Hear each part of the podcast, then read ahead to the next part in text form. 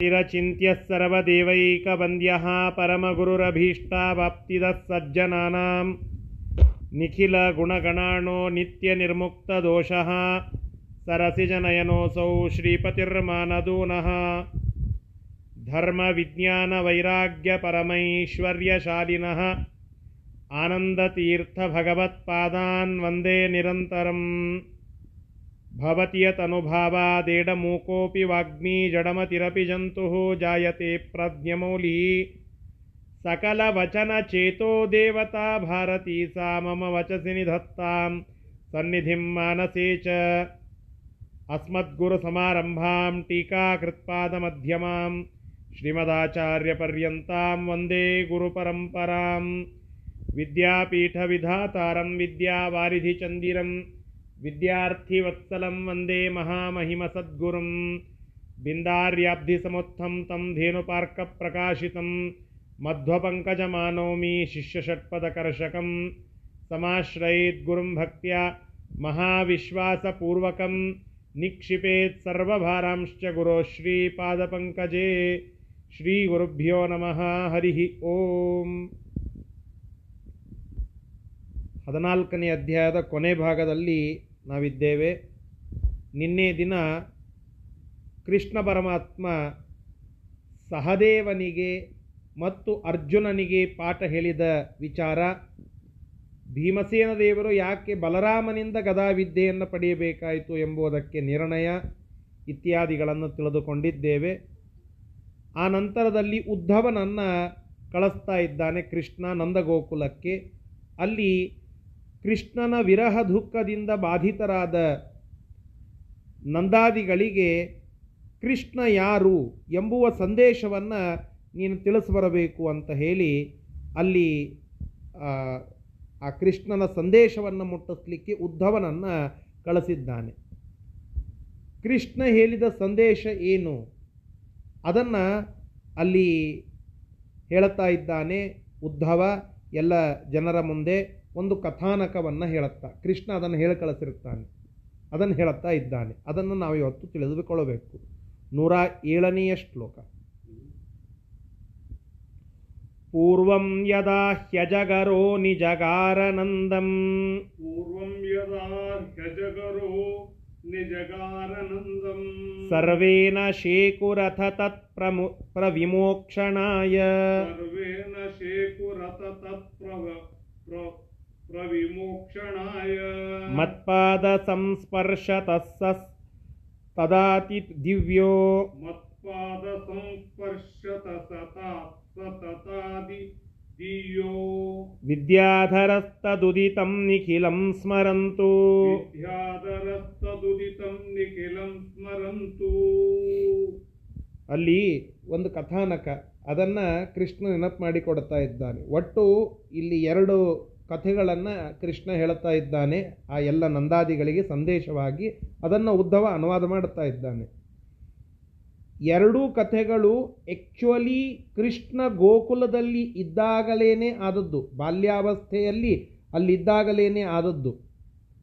ಆಚಾರ್ಯರು ಅವುಗಳನ್ನು ಮೊದಲಿಗೆ ನಿರೂಪಣ ಮಾಡದೆ ಈಗ ಕೃಷ್ಣ ಭಗವಂತ ಎಂಬುವ ವಿಚಾರವನ್ನು ತಿಳಿಸ್ಲಿಕ್ಕೆ ಹೊರಟ ಉದ್ಧವನಿಂದ ಆ ವಿಚಾರಗಳನ್ನು ನಿರ್ಣಯದಲ್ಲಿ ಹೇಳುತ್ತಾ ಇದ್ದಾರೆ. ಭಾಗವತಾದಿಗಳಲ್ಲಿ ಬಾಲ್ಯಾವಸ್ಥೆಯ ವರ್ಣನ ಬರುವಾಗಲೇ ಈ ವಿಚಾರಗಳೆಲ್ಲ ಬಂದದ್ದು.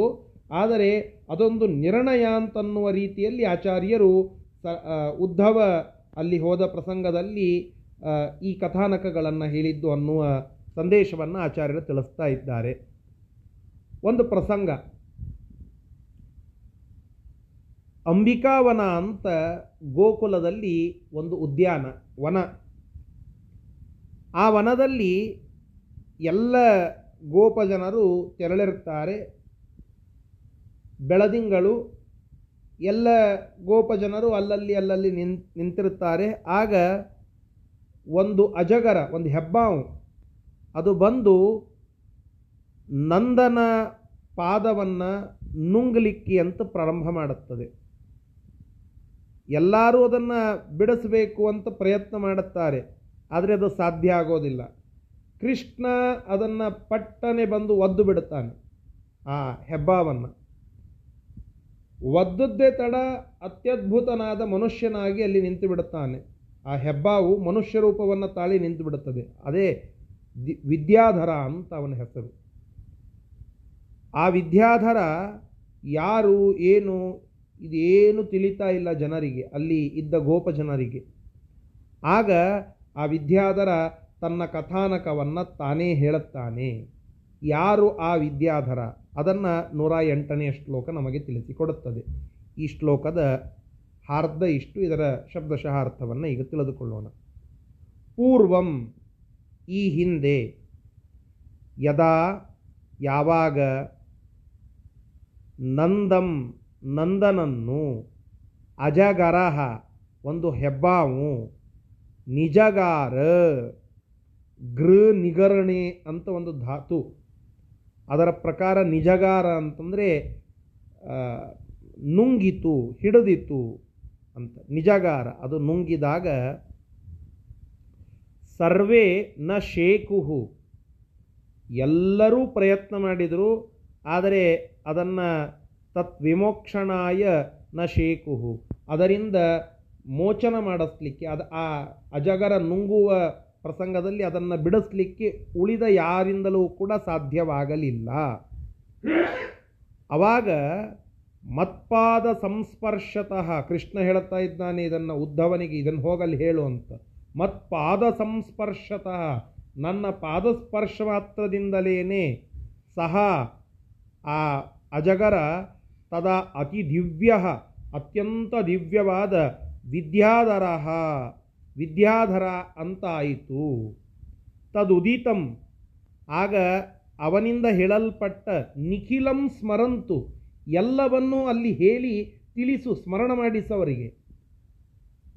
ನೋಡಿ, ಕೃಷ್ಣಂ ಒಂದೇ ಜಗದ್ಗುರುಂ ಜಗದ್ಗುರುಂ ಅಂತ ಕೃಷ್ಣನಿಗೆ ಒಂದು ವಿಶೇಷಣವನ್ನು ಹೇಳುತ್ತಾರೆ. ಜಗದ್ಗುರು ಯಾಕೆ? ಯಾಕೆ ಅಂದರೆ ನಾವು ಏನೆಲ್ಲ ಹೇಳಿ ಗುರುಸ್ಥಾನವನ್ನು ಪಡೆದುಕೊಳ್ಳುತ್ತೇವೋ ಅದಕ್ಕೆಲ್ಲ ವಸ್ತು ಕೊಟ್ಟದ್ದೇ ಕೃಷ್ಣ. ಉದ್ಧವ ಅಲ್ಲಿ ಹೋಗಿ ತಾನು ಗುರು ಅಂತ ಅನ್ನಿಸಿಕೊಳ್ಳುತ್ತಾನೆ, ಯಾಕೆ ಉಪದೇಶ ಮಾಡುತ್ತಾ ಇದ್ದಾನೆ ನಂದಾದಿಗಳಿಗೆಲ್ಲ. ಆ ಗುರುಸ್ಥಾನವನ್ನು ಕೊಟ್ಟದ್ಯಾರು ಜಗದ್ಗುರುವಾದ ಕೃಷ್ಣ. ಆದ್ದರಿಂದಲೇ ಕೃಷ್ಣಂ ಒಂದೇ ಜಗದ್ಗುರುಂ. ಅದನ್ನೆಲ್ಲ ಘಟನೆಯನ್ನು ನೆನಪು ಮಾಡಿಕೊಳ್ಳೋದಕ್ಕೆ ಅಂದರೆ ಅಲ್ಲಿ ಏನು ಹೇಳಬೇಕು ಅನ್ನುವ ವಿಚಾರಕ್ಕೆ ಆ ವಸ್ತು ವಿಷಯವನ್ನು ಕೊಟ್ಟದ್ದು ಕೃಷ್ಣನೇ. ಅಲ್ಲೇನು ಹೇಳಬೇಕು, ಅಲ್ಲೇನು ಮಾತನಾಡಬೇಕು ಎಂಬುವ ಉಪದೇಶದ ವಿಷಯ ಬೋಧನ ಮಾಡಿದ್ದು ಕೃಷ್ಣನೇ. ಹೀಗಾಗಿ ಅದನ್ನು ಸ್ಮರಣ ಮಾಡಿಕೋ ಅಂತ ಉದ್ಧವನಿಗೆ ಹೇಳುತ್ತಾ ಇದ್ದಾನೆ. ನಿಖಿಲಂ ಸ್ಮರಂತು, ಅದನ್ನೆಲ್ಲ ಸ್ಮರಣ ಮಾಡಿಕೋ. ಏನು ಹೇಳಿದ್ದಾನೆ ಆ ವಿದ್ಯಾಧರ? ತಾನು ಯಾರು ಅನ್ನೋದರ ಪರಿಚಯವನ್ನು ಅಲ್ಲಿ ಮಾಡಿಕೊಡುತ್ತಾ ಇದ್ದಾನೆ. ಏನು ಹೇಳುತ್ತಾನೆ ನೋಡಿ. पूर्वं सरूप प्रजहास विप्रान्।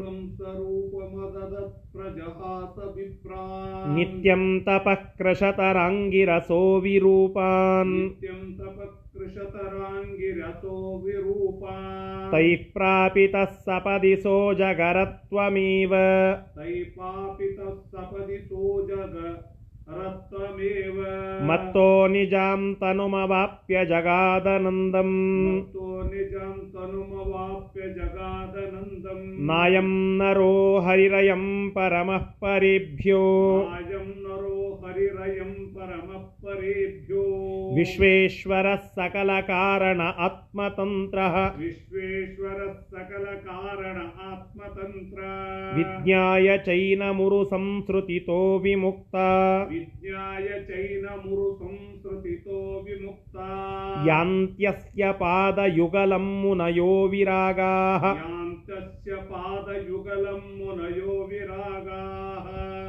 ನೋಡಿ ಅಲ್ಲಿ ವಿದ್ಯಾಧರ ಆ ರೂಪವನ್ನು ಅಂದರೆ ಹೆಬ್ಬಾವಾಗಿದ್ದವನು ವಿದ್ಯಾಧರ ತನ್ನುವ ಸುಂದರ ರೂಪವನ್ನು ತೆಗೆದುಕೊಂಡು ಮುಂದೆ ನಿಂತು ಅಲ್ಲಿ ಹೇಳುತ್ತಾನೆ ಹಿಂದೆ ನಾನು ಒಂದು ತಪ್ಪು ಮಾಡಿದ್ದೆ. ಮದದಿಂದ, ನಿತ್ಯ ತಪಸ್ಸಿನಿಂದಾಗಿ ನಾನು ಬಹಳ ಸಣ್ಣಗಾಗಿದ್ದೆ. ತನ್ನ ರೂಪದ ಮದ ಬಂದಿತ್ತು. ಅನೇಕರು ಅಷ್ಟು ಚಂದ ಇರಲಾರ್ದಂಥವರು ಇದ್ದರು ಆದರೆ ಒಳ್ಳೆ ಬ್ರಾಹ್ಮಣರು. ಅಂಗೀರಸ ಅಂತ ಒಬ್ಬ ಬ್ರಾಹ್ಮಣ. ಸ್ವಲ್ಪ ಕುರೂಪಿ ಇದ್ದ, ಕಪ್ಪಿದ್ದ ಚಂದ ಇದ್ದಿದ್ದಿಲ್ಲ ನೋಡಲಿಕ್ಕೆ ಆಕರ್ಷಣೀಯ ರೂಪವನ್ನು ಹೊಂದಿದ್ದಿಲ್ಲ. ನಾನು ಒಳ್ಳೆ ರೂಪವಂತನಾಗಿದ್ದೆ. ಅವ ಭಾರೀ ಭಾರೀ ತಪಸ್ಸನ್ನು ಮಾಡಿ ತೆಳ್ಳಗಾಗಿಬಿಟ್ಟಿದ್ದ. ಕೃಷ ಬಡಕಾಗಿದ್ದ. ನಿತ್ಯ ತಪಕೃಷತರಂಗಿರಸ ತಪಕೃಷ. ನೋಡ್ರಿ, ಸುಮ್ ಸುಮ್ಮನೆ ಅಲ್ಲ, ತಪಸ್ಸನ್ನು ಮಾಡಿ ತೆಳಗಾಗಿದ್ದ, ಕೃಷ ಆಗಿದ್ದ, ಬಡಕಾಗಿದ್ದ, ನೋಡಲಿಕ್ಕೆ ಅಷ್ಟು ಆಕರ್ಷಣೀಯವಾದ ರೂಪವನ್ನು ಹೊಂದದೆ ಆ ಅಂಗಿರಸ ಇದ್ದ, ಅವನನ್ನು ನೋಡಿ ಭಾರೀ ರೂಪವನ್ನು ಹೊಂದಿದ್ದ ನಾನು ಅಪಹಾಸ ಮಾಡಿಬಿಟ್ಟೆ. ನೋಡಿ, ನಮ್ಮ ನಮ್ಮ ರೂಪ, ಅದು ಭಗವಂತ ಕೊಟ್ಟ ವರಪ್ರಸಾದ ಅಂತನ್ನುವ ಅನುಸಂಧಾನ ನಮಗೆ ಬಂತು ಅಂದರೆ ಆ ರೂಪಕ್ಕೆ ಒಂದು ರೂಪ, ಆ ರೂಪಕ್ಕೆ ಒಂದು ಕಳೆ. ಅದೇ ಈ ರೂಪ ನನ್ನದು, ಇಂತಹ ರೂಪ ಮತ್ತೊಬ್ಬರಿಗಿಲ್ಲ ಅಂತನ್ನುವ ಅಹಮಿಕೆ ನಮ್ಮಲ್ಲಿ ಬಂತು ಅಂತಂದರೆ ಅದು ಎಂತಹ ಘೋರ ಶಿಕ್ಷೆಯನ್ನು ನಮಗೆ ಕೊಡುತ್ತದೆ ಅನ್ನಲಿಕ್ಕೆ ಈ ಪ್ರಸಂಗವೇ ಸಾಕ್ಷಿ. ರೂಪದ ಮದ. ಅನೇಕರಿಗೆ ಅನೇಕ ಮದ ಇರುತ್ತದೆ. ವಿದ್ಯಾಮದ ಕೆಲವರಿಗೆ, ರೂಪದ ಮದ ಇನ್ನೂ ಕೆಲವರಿಗೆ, ಧನದ ಮದ ಮತ್ತೂ ಕೆಲವರಿಗೆ. ಹೀಗೆ ಜಗತ್ತಿನಲ್ಲಿ ಆಯಾ ಸಮೃದ್ಧಿ ನಮಗೆ ಕೆಲವೊಮ್ಮೆ ಮದ ತಂದೀತು. ಆದರೆ ಅಹಂಭಾವ ಅದು ನಮ್ಮನ್ನು ಎಷ್ಟು ತುಚ್ಛ ಮಾಡುತ್ತದೆ, ಎಂತಹ ಕೆಟ್ಟ ಪರಿಸ್ಥಿತಿಗೆ ಕರೆದುಕೊಂಡು ಹೋಗ್ತದೆ ಅನ್ನೋದಕ್ಕೆ ಈ ಪ್ರಸಂಗವೇ ಸಾಕ್ಷಿ. ರೂಪದ ಮದ ಏರಿತ್ತು ಯಾರಿಗೆ? ಆ ವಿದ್ಯಾಧರನಿಗೆ. ತಪಸ್ಸಿನಿಂದ ವೀಕಾಗಿ ಕಾಣಿಸ್ತಾ ಇದ್ದ, ಕುರೂಪಿಯಾಗಿ ಹೋಗಿದ್ದ ಅಂಗೀರಸನೆಂಬ ಬ್ರಾಹ್ಮಣನನ್ನು ಅಪಹಾಸ ಮಾಡಿಬಿಟ್ಟ. ಆ ಅಂಗೀರಸ ಶಾಪ ಕೊಟ್ಟಿದ್ನೋ, ಏನು ಇಲ್ಲೋ, ಅಷ್ಟೇ ಬ್ರಾಹ್ಮಣನಿಗೆ ಅಪಹಾಸ ಮಾಡಿದ್ದೇ ತಡ.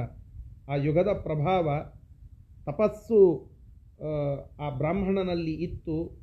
ಅದರ ಪ್ರಭಾವದಿಂದ ತತ್ಕ್ಷಣದೊಳಗೆ ಹೆಬ್ಬಾವಾಗಿ ಹೋಗಿಬಿಟ್ಟ ಅಜಗರ ಆಗಿಬಿಟ್ಟ. ನಿನ್ನಲ್ಲಿ ಮದ ಎಂಬುವ ವಿಷ ಅದಿದೆ.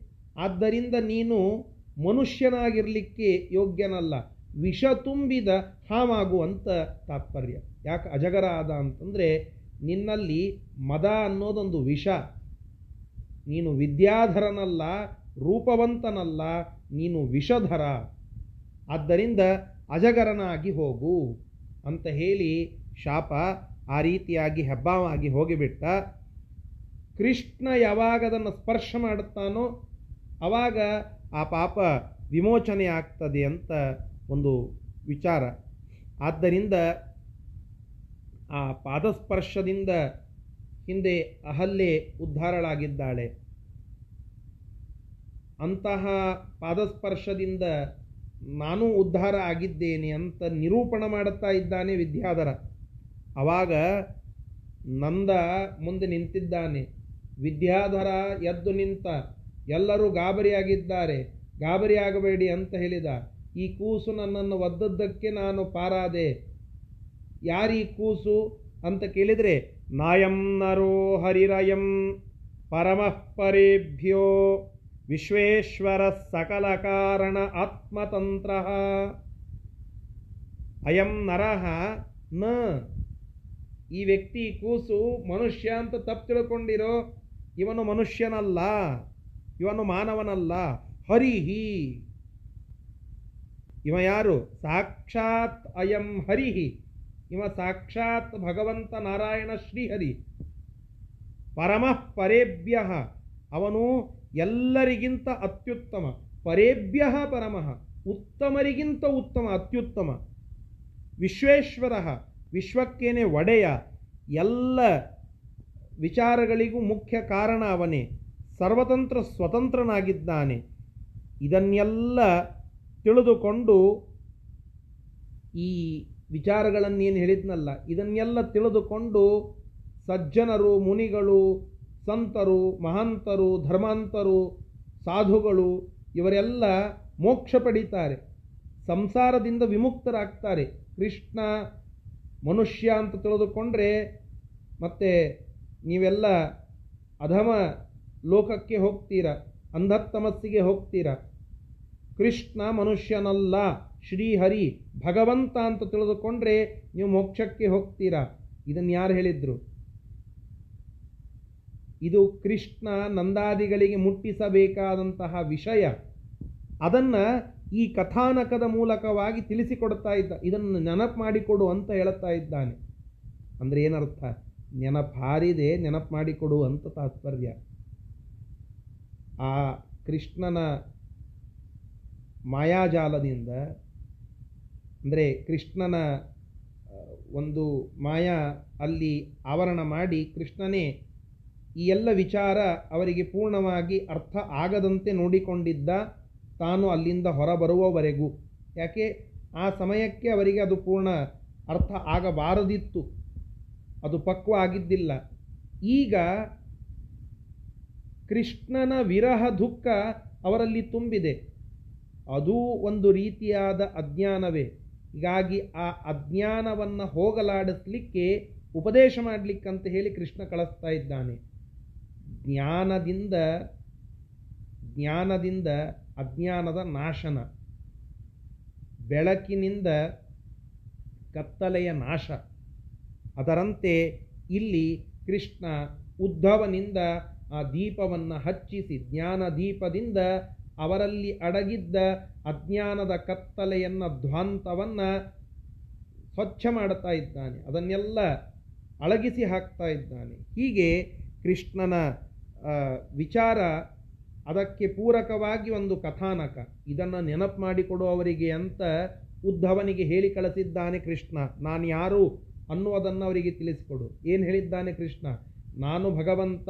ನನ್, ನಾನು ಅವರಿಂದ ಎಂದಿಗೂ ಕೂಡ ದೂರ ಹೋಗೋದಿಲ್ಲ. ವಿಯೋಗ ನನ್ನಿಂದ ಅವರಿಗೆ ಸಾಧ್ಯವೇ ಇಲ್ಲ. ನಾನು ಯಾವಾಗಲೂ ಅವರಲ್ಲಿ ಇದ್ದೇ ಇರುತ್ತೇನೆ. ಯಾಕೆ? ನಾನು ಸರ್ವತಂತ್ರ ಸ್ವತಂತ್ರನಾಗಿ ಎಲ್ಲ ಜೀವಿಗಳಲ್ಲಿ ಇರುವ ಭಗವಂತ ಅಂತ ಹೇಳಿ ಬಾ. ನಂಬುವುದಿಲ್ಲ. ನಂಬದೇ ಇದ್ದಾಗಿ ಕಥಾನಕ ಹೇಳು. ಏನು? ಒಂದು ವಿದ್ಯಾಧರ ಹೇಳಿದ್ದನ್ನು ನೆನಪು ಮಾಡಿಕೊಡು. ನಾ ಅಲ್ಲಿದ್ದೆ. ಅವಾಗ ನಾನು ಆ ಅಜಗರಕ್ಕೆ ಒದ್ದೆ. ಒದ್ದಾಗಿ ಈ ಕಥೆಯನ್ನು ವಿದ್ಯಾಧರ ಹೇಳಿದ್ದಾನೆ. ಅದನ್ನು ನೆನಪಾರಿದೆ ಅವರಿಗೆ, ಅದನ್ನು ನೆನಪು ಮಾಡಿಕೊಡು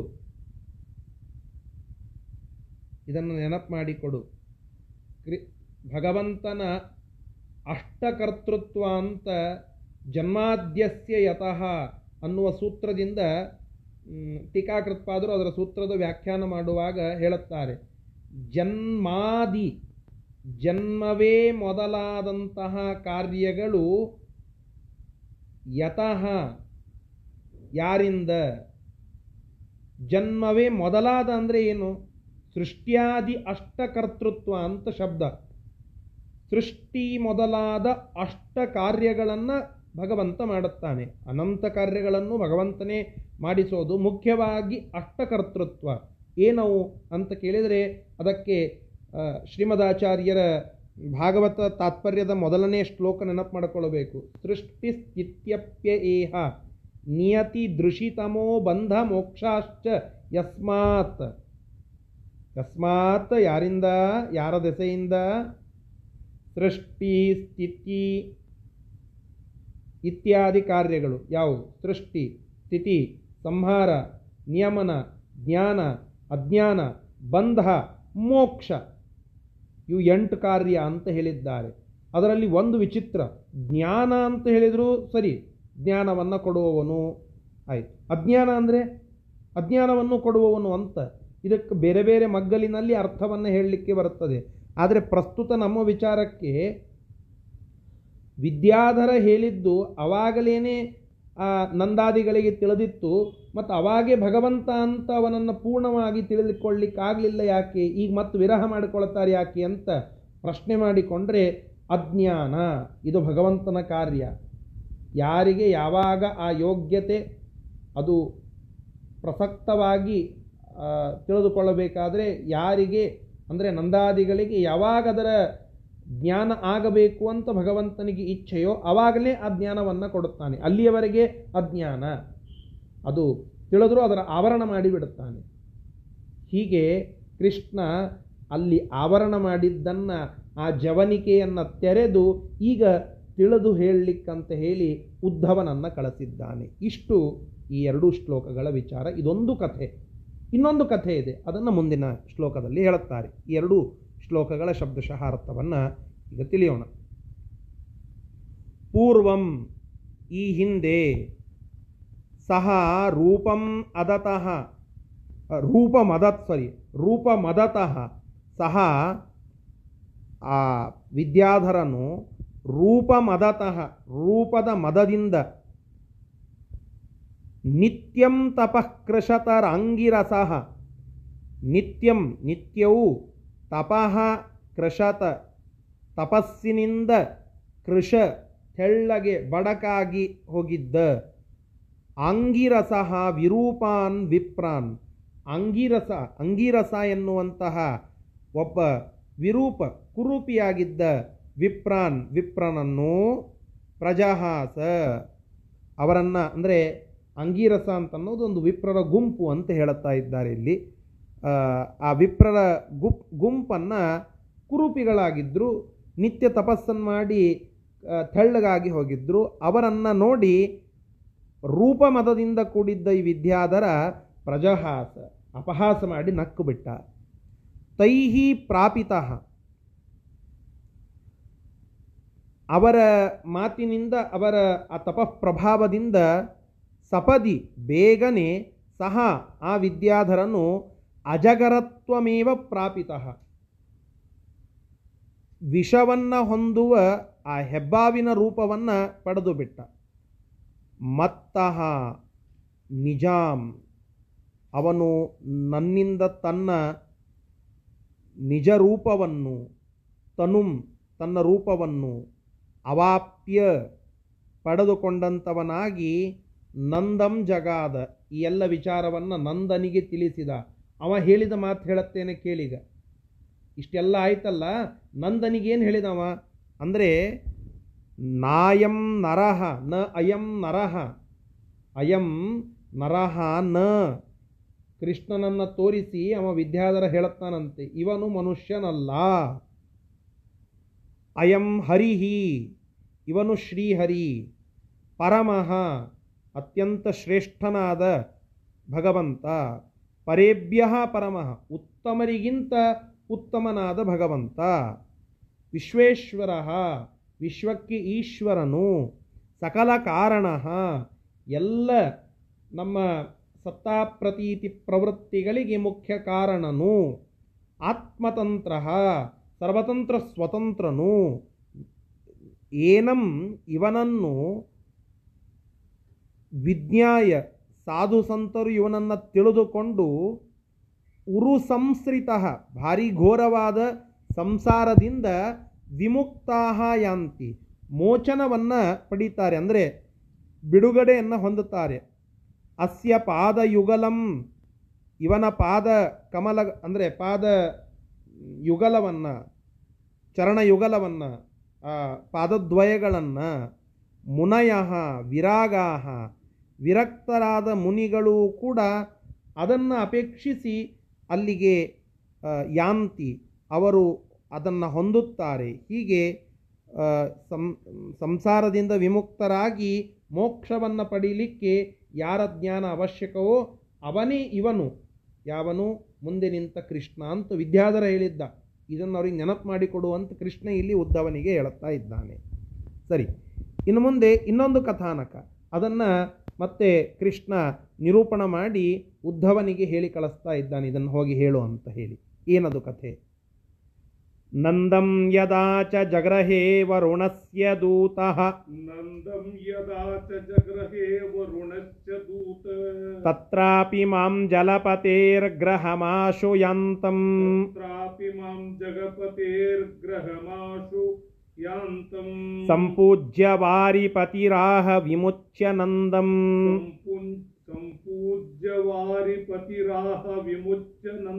नायं सुतस्तव पुमान् परमः स एषः। नायं सुतस्तव नायं सुत नायं सुतस्तव पुमान् परमस्त एष।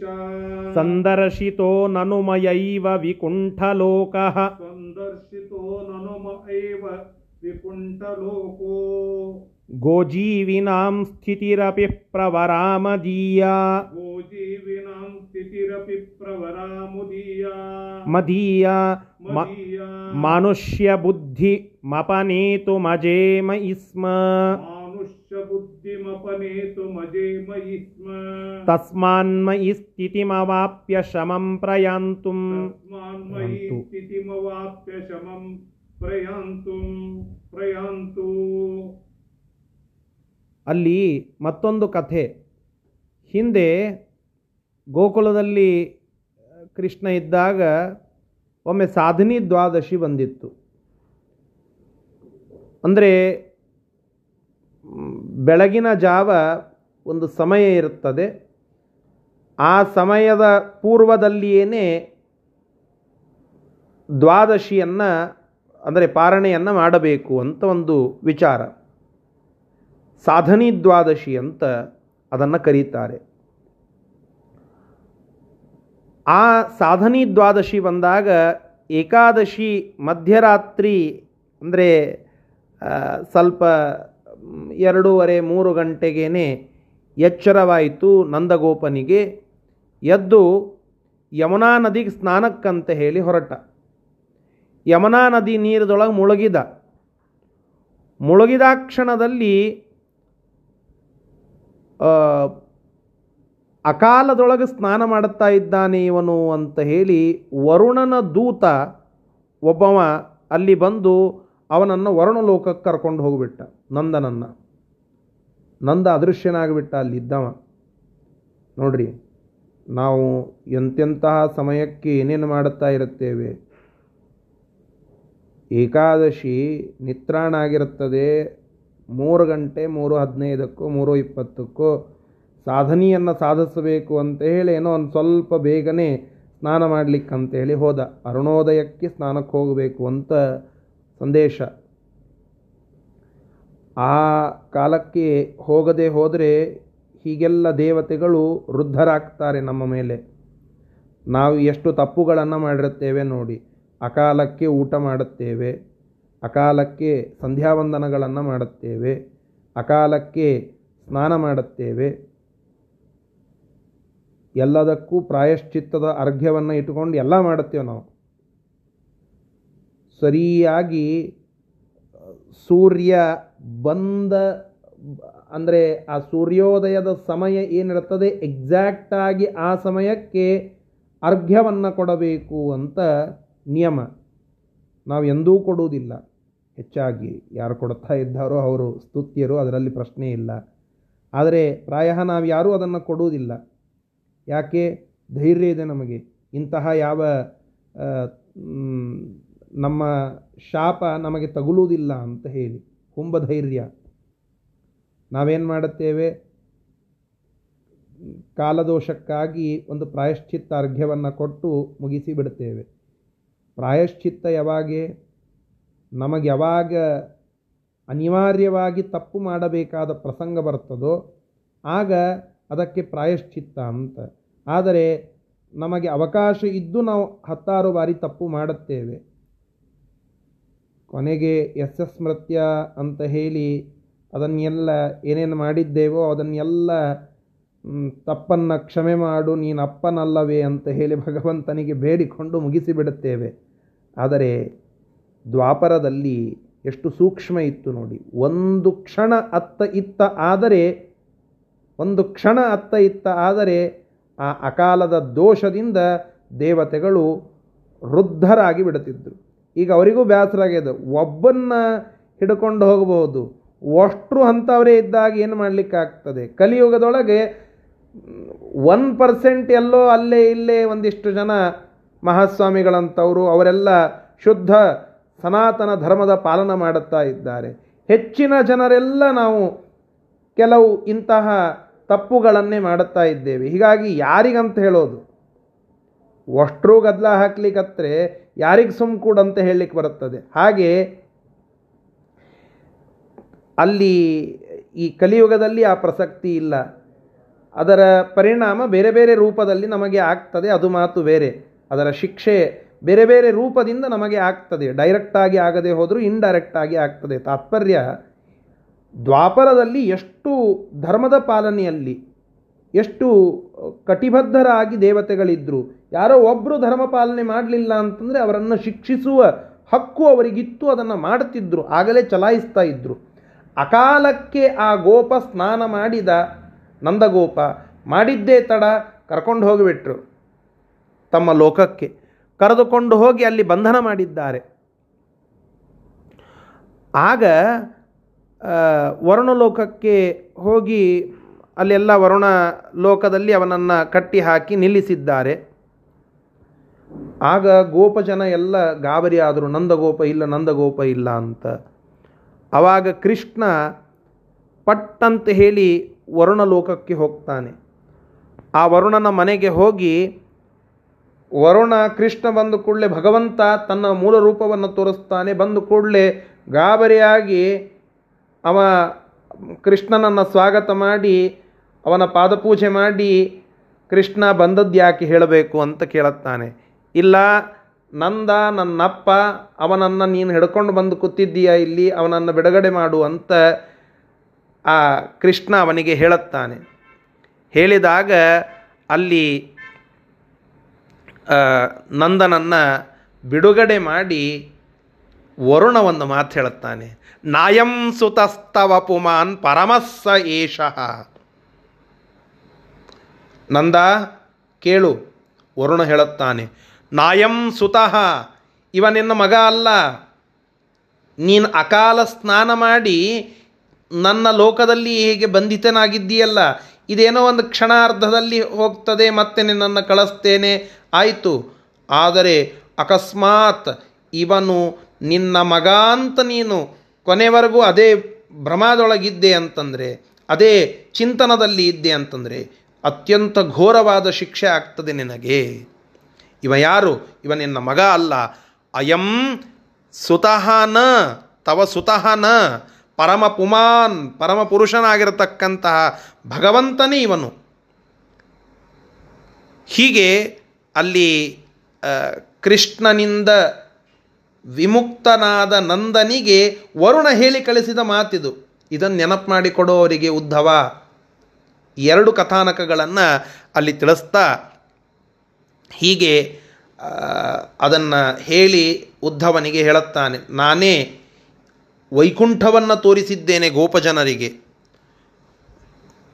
ಪ್ರಾಕೃತ ಜನ್ಮರಹಿತನಾಗಿರತಕ್ಕಂತಹ ನನ್ನ ಲೋಕ ವೈಕುಂಠ, ಅದನ್ನು ಅವರಿಗೆ ತೋರಿಸಿದ್ದೇನೆ. ಮನುಷ್ಯನು ಅನ್ನುವಂತಹ ಬುದ್ಧಿ ಅವರಲ್ಲಿ ಏನಿದೆಯಲ್ಲ ಅದನ್ನು ತೊಡೆದು ಹಾಕಿ ನಾನು ಯಾರು ಅನ್ನುವುದರ ನನ್ನ ಸ್ವರೂಪದ ಜ್ಞಾನವನ್ನು ಅವರಿಗೆ ಕೊಟ್ಟು ಅವರ ವಿರಹ ದುಃಖ ಅದು ಹೋಗಿ ಮೋಕ್ಷೋಪಯೋಗಿಯಾದ ಸಾಧನ ಮಾಡುವ ಬುದ್ಧಿ ಕೊಟ್ಟು ಬಾ ಅಂತ ಉದ್ಧವನನ್ನು ಅಲ್ಲಿ ಕಳಿಸ್ತಾ ಇದ್ದಾನೆ. ಹೀಗೆ ಕೃಷ್ಣ ತನ್ನ ಸಂದೇಶವನ್ನು ಕಳಿಸಿ ಅಲ್ಲಿ ಗೋಪಜನರಿಗೆ, ನಂದಗೋಪನಿಗೆ ಯಶೋಧಾದೇವಿಗೆ ಇವರಿಗೆಲ್ಲ ತನ್ನ ಸಂದೇಶವನ್ನು ಕೊಟ್ಟು ಕಳಿಸ್ತಾ ಇದ್ದಾನೆ. ಸಜ್ಜನರಿಗೆ ತಾನೇ ಮುಂದೆ ನಿಂತು ಸಂದೇಶ ಕೊಡಿಸಿ, ಅವರಿಗೆ ಜ್ಞಾನ ತರಿಸಿ, ಸಾಧನ ಮಾಡಿಸಿ ತನ್ನ ಹತ್ತಿರ ಕರೆದುಕೊಳ್ಳುತ್ತಾನೆ. ಅಂತಹ ಭಗವಂತನ ಕಾರುಣ್ಯ. ಅದೇ ರೀತಿಯಾಗಿ ಅಸಜ್ಜನರು, ದುರ್ಜನರು ಅಂತ ಯಾರಿದ್ದಾರೋ ಅವರಿಗೆ ತಾನೇ ನಿಂತು ಬುದ್ಧಿ ಕೆಡಿಸಿ ಅವರಿಗೆ ಅವಿವೇಕ ತಂದು ಮತ್ತೆ ಅವರನ್ನು ಕೊನೆಗೆ ಅಂಧತ್ತಮಸ್ಸಿಗೆ ಕಳಿಸ್ತಾನೆ. ಇದು ಭಗವಂತನ ಕರ್ತೃತ್ವ.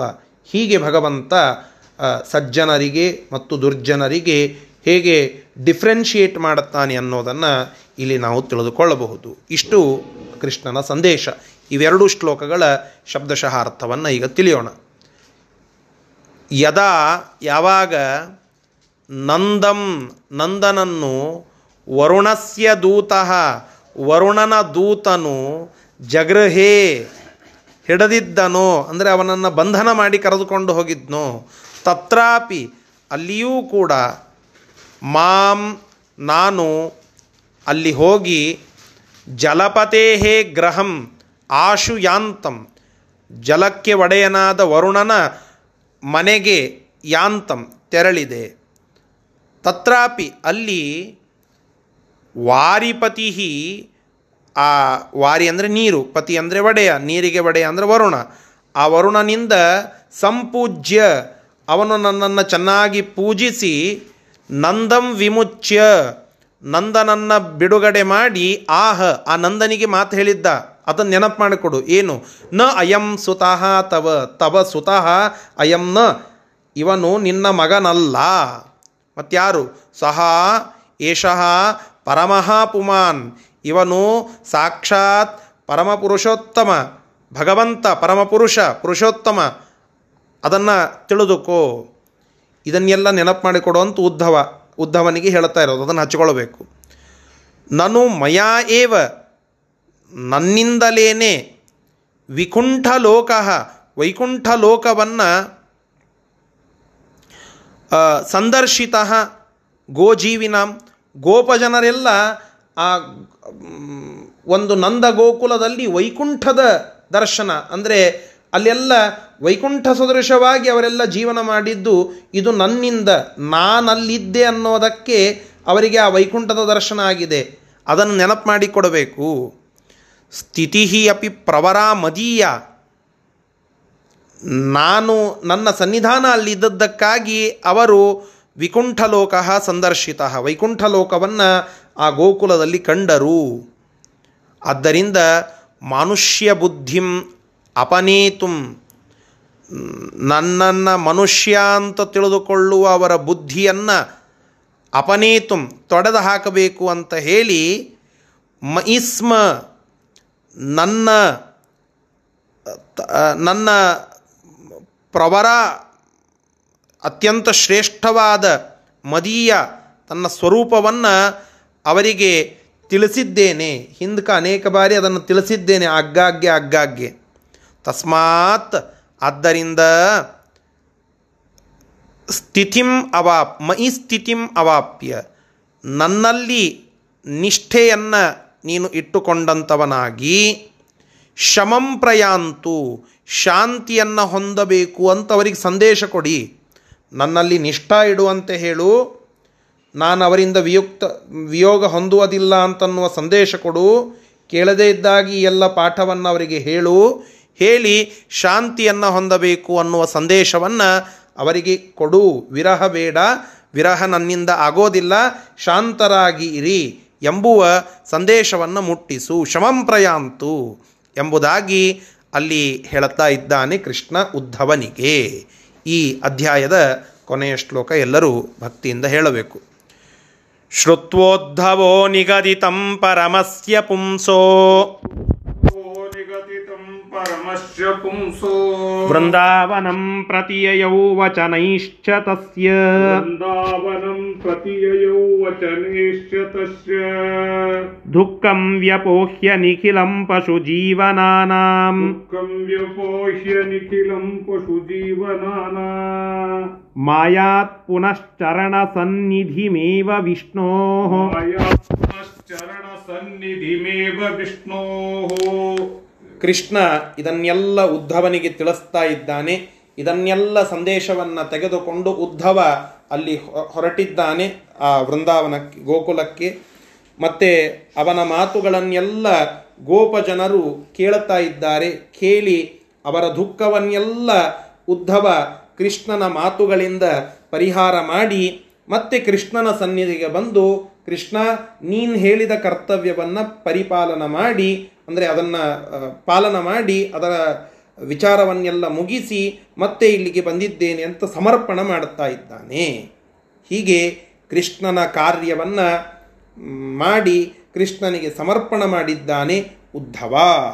ಈ ರೀತಿಯಾಗಿ ಹೇಳಿ ಇತಿ ಶ್ರೀಮದ್ ಆನಂದತೀರ್ಥ ಭಗವತ್ಪಾದಾಚಾರ್ಯ ವಿರಚಿತೆ ಮಹಾಭಾರತ ತಾತ್ಪರ್ಯನಿರ್ಣಯೇ ಉದ್ಧವ ಪ್ರತಿಯಾನಂ ನಾಮ ಚತುರ್ದಶೋಧ್ಯಾಯ ಸಂಪೂರ್ಣಂ. ಹೀಗೆ ಹದಿನಾಲ್ಕನೇ ಅಧ್ಯಾಯವನ್ನು ಇಲ್ಲಿಗೆ ಆಚಾರ್ಯರು ಮುಕ್ತಾಯಗೊಳಿಸ್ತಾ ಇದ್ದಾರೆ, ಸಂಪನ್ನಗೊಳಿಸ್ತಾ ಇದ್ದಾರೆ. ಈ ಶ್ಲೋಕದ ಶಬ್ದಶಃ ಅರ್ಥವನ್ನು ತಿಳಿದು ಇವತ್ತಿನ ಪಾಠವನ್ನು ಮುಕ್ತಾಯಗೊಳಿಸೋಣ. ಶ್ರುತ ಉದ್ಧವ, ಪರಮಸ್ಯ ಪುಂಸಃ, ಪರಮಪುರುಷನಾಗಿರತಕ್ಕಂತಹ ಭಗವಂತನಿಂದ ಮಾತುಗಳನ್ನೆಲ್ಲ ಕೇಳಲ್, ಕೇಳಿದ ಉದ್ಧವ, ಉದ್ಧವನು ವೃಂದಾವನಂ ಪ್ರತಿಯೆಯೋ. ವೃಂದಾವನಕ್ಕೆ ತೆರಳಿ ನಿಗದಿತಂ ಕೃಷ್ಣ ತಿಳಿಸಿದಂತೆ ಅಲ್ಲಿಗೆ ತೆರಳಿ. ತಸ್ಯ ವಚನೈ ಆ ಭಗವಂತನ ಮಾತುಗಳಿಂದ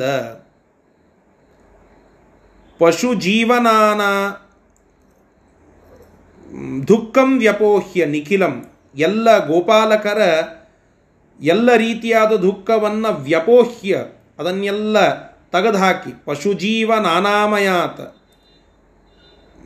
ಪಶುಜೀವ ನಾನಾಮಾಯಾತ್ ಪಶುಜೀವನಾನಾಂ ಅಂದರೆ ಪಶುವನ್ನು ರಕ್ಷಣ ಮಾಡಿ ಜೀವನ ಮಾಡುವ, ಅರ್ಥಾತ್ ಗೋಪಾಲನ ಮಾಡುವ, ಆ ಗೋಪಾಲಕರ ನಿಖಿಲಂ ಎಲ್ಲ ದುಃಖಂ ದುಃಖವನ್ನು ವ್ಯಪೋಹ್ಯ ಅದನ್ನೆಲ್ಲ ಪರಿಹಾರ ಮಾಡಿ ವಿಷ್ಣೋ ಸನ್ನಿಧಿಂ ಏವ ಪುನಃ ವಿಷ್ಣುವಿನ ಅತ್ಯಂತ ಶ್ರೇಷ್ಠವಾದ ಸನ್ನಿಧಾನದಲ್ಲಿಯೇ ಮತ್ತೆ ಅಯಾತ ಹಿಂದಿರುಗಿ ಬಂದು ಸಮರ್ಪಣ ಮಾಡಿದ್ದಾನೆ.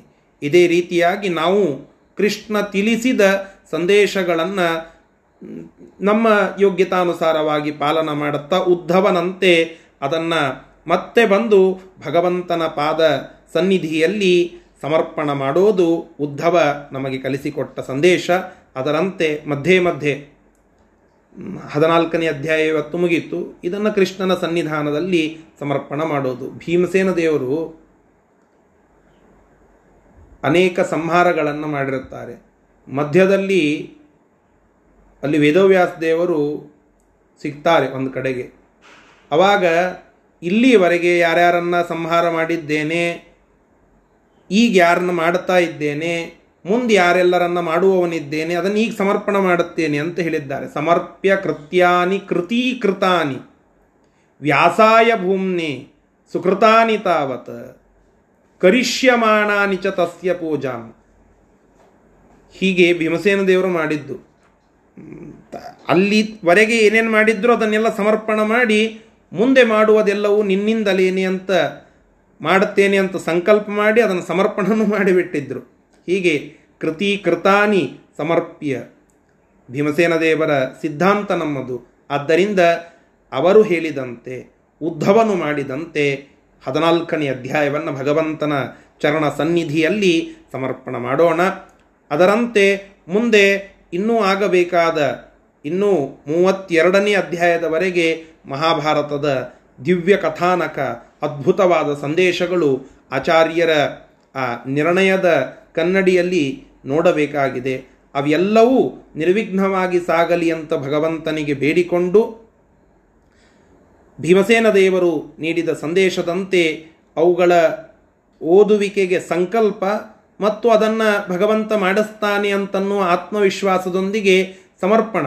ಹೀಗೆ ಆಗ, ಆದದ್ದನ್ನು ಸಮರ್ಪಣ, ಮುಂದೆ ಆಗಬೇಕು ಅನ್ನುವುದರ ಸಂಕಲ್ಪವನ್ನು ಮಾಡಿ ಈ ಹದಿನಾಲ್ಕನೇ ಅಧ್ಯಾಯವನ್ನು ಸಮರ್ಪಣ ಮಾಡೋಣ. ಭಗವಂತ ಗುರುದ್ವಾರ, ನಮ್ಮ ಪೂಜ್ಯ ಆಚಾರ್ಯರ ದ್ವಾರ, ಸ್ವಾಮಿಗಳ ದ್ವಾರ, ತತ್ವಾಭಿಮಾನಿ ದೇವತೆಗಳ ದ್ವಾರ, ಮುಖ್ಯ ಪ್ರಾಣಾಂತರ್ಗತ ಲಕ್ಷ್ಮೀ ವೆಂಕಟೇಶ ದೇವರಲ್ಲಿ ತದಭಿನ್ನ ಅವನಿಂದ ಅಭಿನ್ನನಾಗಿರತಕ್ಕಂತಹ ವೇದವ್ಯಾಸ ದೇವರ ಚರಣ ಸನ್ನಿಧಿಯಲ್ಲಿ ಇದನ್ನು ಸಮರ್ಪಣ ಮಾಡೋಣ. ಎಲ್ಲ ಪಾಠದ ಬಂಧುಗಳಿಗೆ ಮತ್ತೊಮ್ಮೆ ಮತ್ತೊಮ್ಮೆ ಅಧ್ಯಾಯದ ಮುಕ್ತಾಯ ಆದಾಗೆಲ್ಲ ನಿಮ್ಮನ್ನು ಅಭಿನಂದಿಸೋದು ನನ್ನ ಕರ್ತವ್ಯ. ಯಾಕಂತಂದರೆ ಅತ್ಯಂತ ತನ್ನಿಷ್ಠ ಬುದ್ಧಿಯಿಂದ, ನಿಷ್ಠೆಯಿಂದ ಒಂದು ದಿನವೂ ಬಿಡದೆ ಪಾಠವನ್ನು ಕೇಳಿದ್ದೀರಿ. ತಮ್ಮೆಲ್ಲರಿಗೂ ಭಗವಂತ ಹಿತೋಪ್ಯತಿಶಯವಾದ ಜ್ಞಾನಭಕ್ತಿ ವೈರಾಗ್ಯಾದಿಗಳನ್ನು ಕರುಣಿಸಲಿ ಅಂತ ಪ್ರಾರ್ಥನಾ ಮಾಡುತ್ತೇನೆ. ಇದೇ ರೀತಿ ಮೂವತ್ತೆರಡೂ ಅಧ್ಯಾಯಗಳ ಒಂದು ಪಾಠವನ್ನು ಕೇಳಬೇಕು. ತಾವೆಲ್ಲ ಕೇಳುವಂಥವರಾಗರಿ ಅಂತನ್ನುವ ಮಾತಿನೊಂದಿಗೆ ಇವತ್ತಿನ ಪಾಠವನ್ನು ಮುಕ್ತಾಯಗೊಳಿಸೋಣ. ನಾಳೆ ಹದಿನೈದನೇ ಅಧ್ಯಾಯವನ್ನು ಮತ್ತೆ ಪ್ರಾರಂಭ ಮಾಡೋಣ. ಶ್ರೀಕೃಷ್ಣಾರ್ಪಣಮಸ್ತು. ಹರಯೇ ನಮಃ.